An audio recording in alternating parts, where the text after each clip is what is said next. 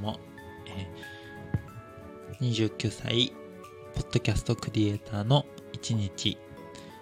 今日は、えー、まあ、特にこういうことはなかったんやけど、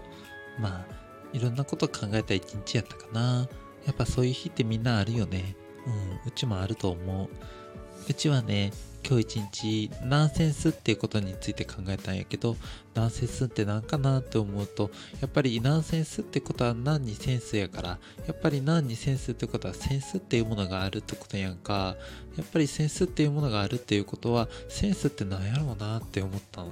でもセンスって何やろうなってやっぱ思うやけどうんでもセンスって言ったらなんかそのやっぱり例えばおしゃれな人とかあと例えばやっぱりこう何かこう物事の見方がすごい人とかそういう人のことがセンスがあるっていうことでじゃあそういうういうことに対してナンセンスって言ったら例えばおしゃれじゃない人とか物事の見方とかが良くない人とかのことをナンセンスっていうのかなと思うとなんかうちはなんかナンセンスな人っていうものが なんか本当になんかナンセンスな人なのかなってなんか思ったりもするような感じもしたりとかしてなんかそういうこと自体なんか思ったりとかすること自体がなんかナンセンスやったりとかするんじゃないかなとか思いました。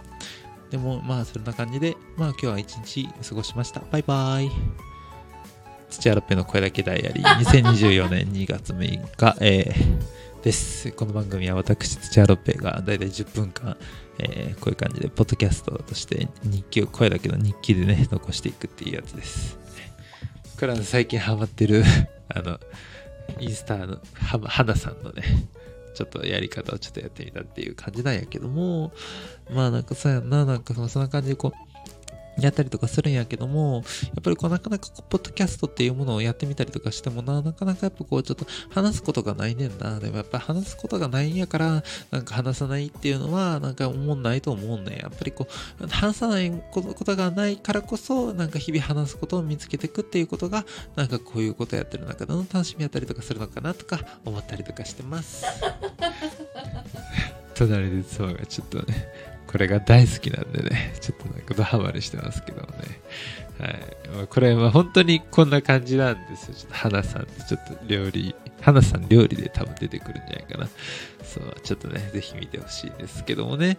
ぜひね、見てほしいなとか思うやけどもね、やっぱりこうなんか実際になんか見てなんかこう、いやなんかこう違ったりとかするときってあるやん。なんか宇宙なんかよく思うんやけど、なんかモノマネ芸人のなんかあのモノマネしてる感じってすごく好きで、モノマネ芸人さんってほんとすごいなーってやっぱ思ったりとかしてて、やっぱモノマネ芸人さんの何がすごいって、なんかその本当にモノマネをしてて似てるかどうかとかじゃなくて、なんかその人がなんか本当になんかいるっていう感じ、なんか本当になんかその人がなんか歌ってるっていう感じがなんでかわかんないんやけどなんか分かっちゃうっていうなんかあれの技術がなんかほんとすごいなってやっぱりこう思ったりとかもなんかするんやけどでもやっぱりなんか実際になんかモノマネ芸人さんとかモノマネしてる人とかなんかそういう人たちをままとめていくって言うとその言葉っていうのがあんまりわからないけどその、ま、モノマネをされてる方っていうの？まあそういうような人とかのなんか歌とあとなんかその実際の歌とかをなんか聞き比べたりとかするとなんか意外となんかあんまりなんかモノマネが実際になんか似てなかったりとかするときなんかああいう時にちょっとがっかりとかしてしまうよね。でもなんかそれってなんかやっぱりこうモノマネの楽しみ方としてはなんか間違ってるのかなとか思ったりもなんかするからやっぱりこうモノマネ芸人さんモノマネ芸人さんというかモノマネをしてる人をも、まあ純粋に楽しむのは、やっぱりなんかそのモノマネをしていることっていうのが大事だったりとかするのかなとか思ったりとかするんだよな。バイバイ。ねって感じで思いますけれどもね。なんかあとね、こうやってやってるとね、なんかね、あの、YouTube の橋田、橋田、橋田さんにもだんだんなんかね、こうちょっとね、なんか似てきちゃうんですよ。って思うんだけど、なんか、橋田思うねんやけど、あ、どうもこんばんは。今日の誕生日、今日誕生日の人、こんにちは。橋なんやけど、いや、なんかこう思うのはね、やっぱこうなんか橋田ってなんかこう、なんかすごくこうなんかとりあえずなんかこう喋ってるとなんかこう、なんか伝わりやすいんよね。なんか、大阪弁っていうものはなんかこう伝わりやすいようになんか特化して、こう進化していったってこういうなんか噂があるようにな。なんかこう橋田ってなんかこう喋ってるとなんかこうなんか話し方がすごくなんかこう人に伝わりやすいようにこう喋ってるからなんかみんないろんななんか橋田に似せたなんかこうグルメとかやってる人とかも橋田のような喋り方になってしるっていうのが、そういうのを聞いたりとかもするんやんだけど、まあでもやっぱ橋田ってやっぱこう橋田しかないようなものしかないようなことも思うから、やっぱりこうなんか橋田みたいなものまでをしても、やっぱ橋田にはならんなって思ったりもするんだけど、まあそんなものかなとか思ったりとかして、まあなんか今日もこうやってなんかやってますわ。バイバイ。っていうね、まあ具合で、まあなんか大体 YouTube 見るか、インスタをね、見るかして過ごしてるんですけど、まあ今日はちょっとあんまバッドコンディションで、はい。まあ大体毎日バッドコンディションで言ってるんですけどね、明日ついにね、ちょっとね、えー、ちょっと外、ちょっと用があって、ラーメンをね、ついにね、ちょっと食べるって、えー今回21回目か、30回やったらラーメン食べるって約束だったんですけど、ちょっと明日用があって、そのついでに外食しようっていうことでね、ちょっとラーメンをね、食べるっていう感じにしようと思ってます。はい。さあ、あと残り1分10秒。超 微妙な感じで残ったけど、まあ今日の報告っていうか日記書くことに関してはもうそれぐらいだから、まああとはまあちょっと、花さんになって話すしかないですね。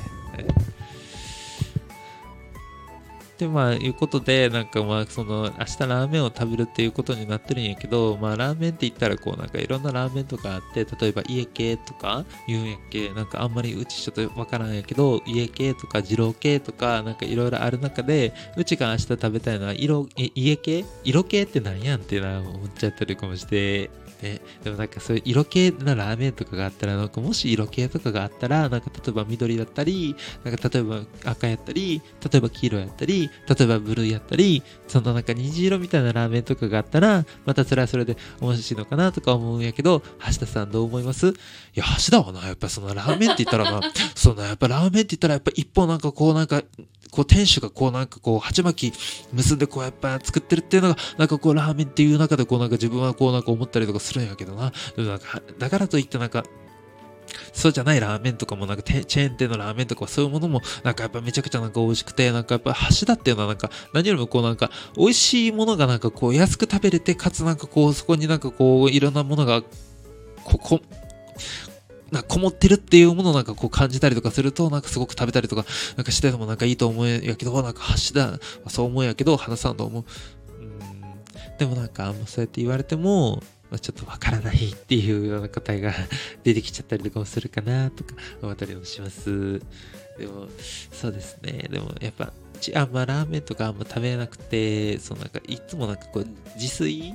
をしてるから、やっぱこの、まあ、自炊とかでこう、なんかこう、まあラーメンってあんまりこうなんか作れるようなイメージがないなってみんな思うかもしれないんですけど、なんか意外とラーメン作るの簡単で、まあまず豚骨をまあ買ってきて、こう砕いて、あとはその豚骨の中にこう髄とか、あとはなんか脳とかが、そういうのがあってから、そのずんど鍋で、こう大量の水で、それをなんかこう茹でて、こうなんかやるんですよね。で、なんかこう、まあ、会社とかに行ってると、こうそういうのとか溶かすのが大変やから、なんかそういう日とかは、なんかこう、土日とか使って、こうなんかこう、溶かしてます。でも、こうなんかそれで、なんか豚骨とかができた後に、こう次はなんか、一回炊くだけじゃ、やっぱりこう、豚骨っていうのはこうなかなか出なくて、こう、一度だけ、二度だけ、三度だけ何回もやっていって、何回もこう、骨の中から出してくるっていう考えで、でもそんなこと言ったら、なんかそれだったら、こう、豚を一匹そのまま丸ごと煮込んだ方が出汁が出るんやないのってなんか思ったりもするんやけど、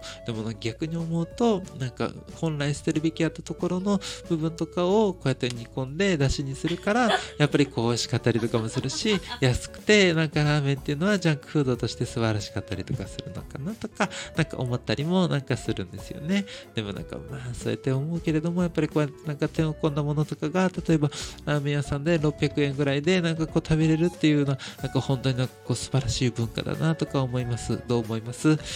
橋田もそうやす、やっぱ思うかな。やっぱこう600円でこれなんか食べれるっていうのはなんかびっくりやし、なんかそこにこう、例えば、半熟卵3つトッピングして、で、それをなんかこう、まずラーメンだけ食べて、その後半熟卵をこう貼って、そこにご飯を投入して食べたらもう橋田的には最高。もうこれ以上のものはないと思う。ほんまにこれ以上のものがあるんやったら教えてほしい。そういうものがあったらコメント欄とかに書いてほしいわ。以上。